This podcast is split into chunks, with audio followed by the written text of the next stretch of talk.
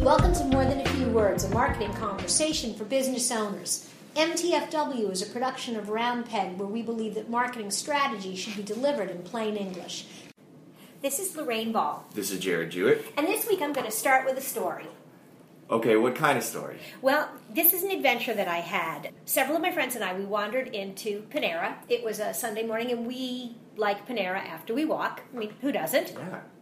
So I ordered, I went up to the counter and I ordered my favorite egg white power avocado sandwich. Sound good? Yeah, good way to get your energy back. You bet.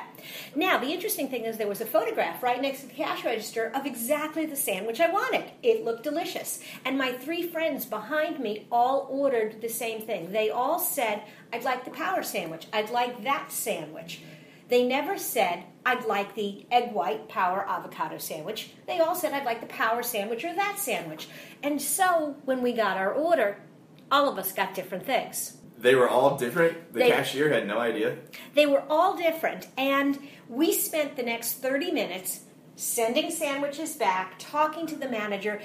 At the end of 30 minutes, we finally came to understand that there is an entire power menu.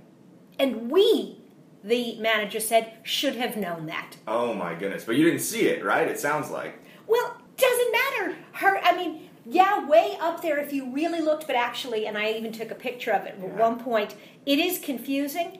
But for her to say to me, well, you should have known that we had more than one power sandwich.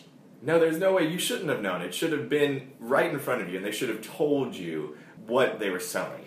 We had this long conversation because the friends of mine that I was walking with were all marketers. We were talking about this misconception on the part of businesses about what their customers have to know to do business with them. And in the modern age, you just can't get away with that anymore. You've got a website that you can use to your advantage to help your customers really understand what you're offering. And I'm going to even step back in person, ask questions. You know, we live with our products and services all day long, every day. Of course, this is simple. Everybody knows this.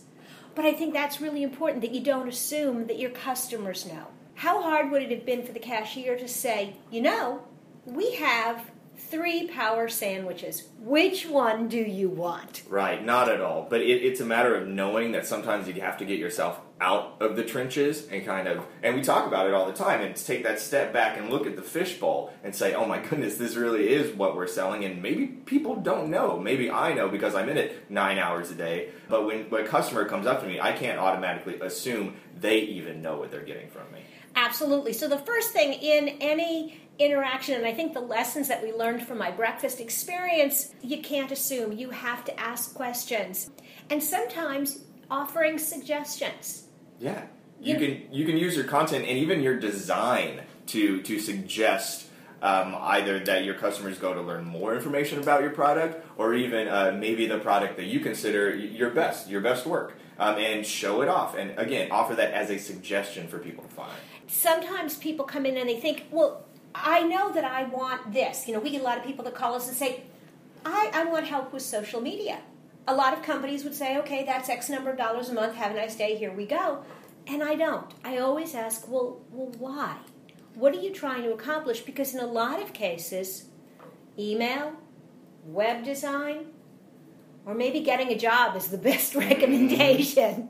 Yeah, and and that's probably the best example I've ever seen. You know, as a marketer, we see that all the time. But maybe if you're in some sort of service industry, maybe you're in an HVAC industry, and someone asks you for a piece of equipment, maybe they just don't need, but you have a great suggestion for them. Otherwise, take the time to suggest it. The other thing, as far as thinking about your customer interactions and preparing a customer to do business with you, create a list of frequently asked questions. Put it on your website. Not only will people love you, but I think search engines will love you. Oh, absolutely. The more FAQ answers you have, and the more of that sort of material you have that, that covers specifically things about your industry that maybe no one else could answer, and you, you are very well fit to answer, Google's going to love that. They're going to see you as an authority, and especially if you get links back or people mentioning that piece of content, all of a sudden Google sees, oh my goodness, this business, this company, this website was able to answer these questions. They are an authority. We need to show them to people. And the beautiful thing also is not only do search engines find that,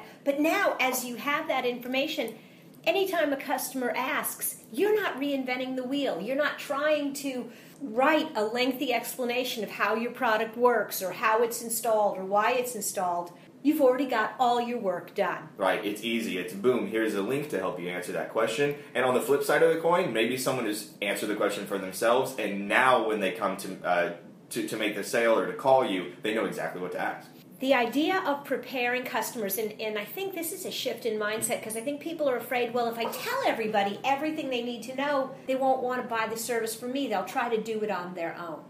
But actually, the more you tell people, the greater the chance is that you're going to make the sale.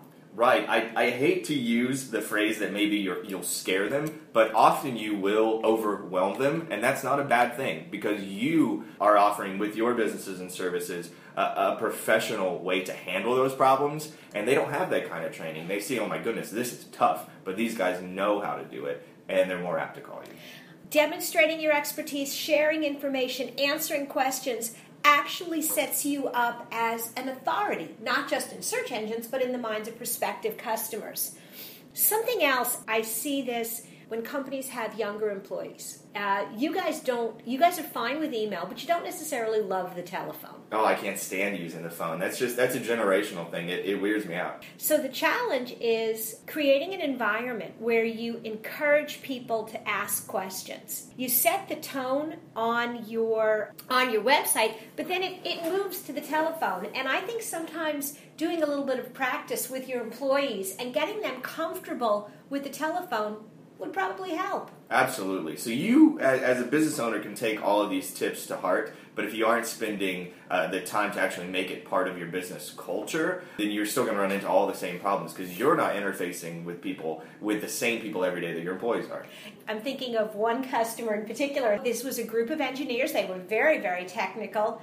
And I was fine with their rapid fire questions, but I wasn't there to take a call one day. Yeah, I, I had the first call with them, man. It was a little rough the first time. It, was, it made me very uncomfortable. But now I've kind of gotten used to uh, how, how these people talk, how to deal with them, really what they're looking for. And we have a very good business and working relationship now. You've gotten used to the fact that they're going to question everything. Mm-hmm. For some people, that, that questioning state is natural and it is how they interface with the world. And for other people, it is about statements. And so, as you're kind of working on your marketing or your sales style, you have to be prepared for both. For everything, yes.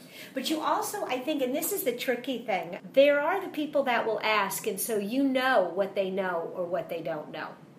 But then there are the people that won't ask.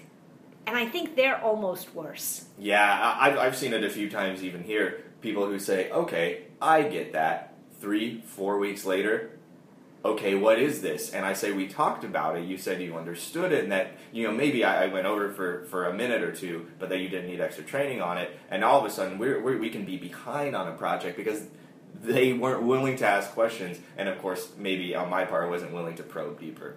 And that's really the key. You can't expect your customers, just like Panera should not have expected me to read their entire menu when I saw a picture and I said, This is what I want.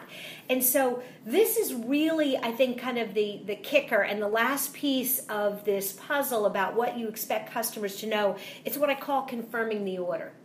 Even when the customer says, I got it, I know exactly what I want, this is great.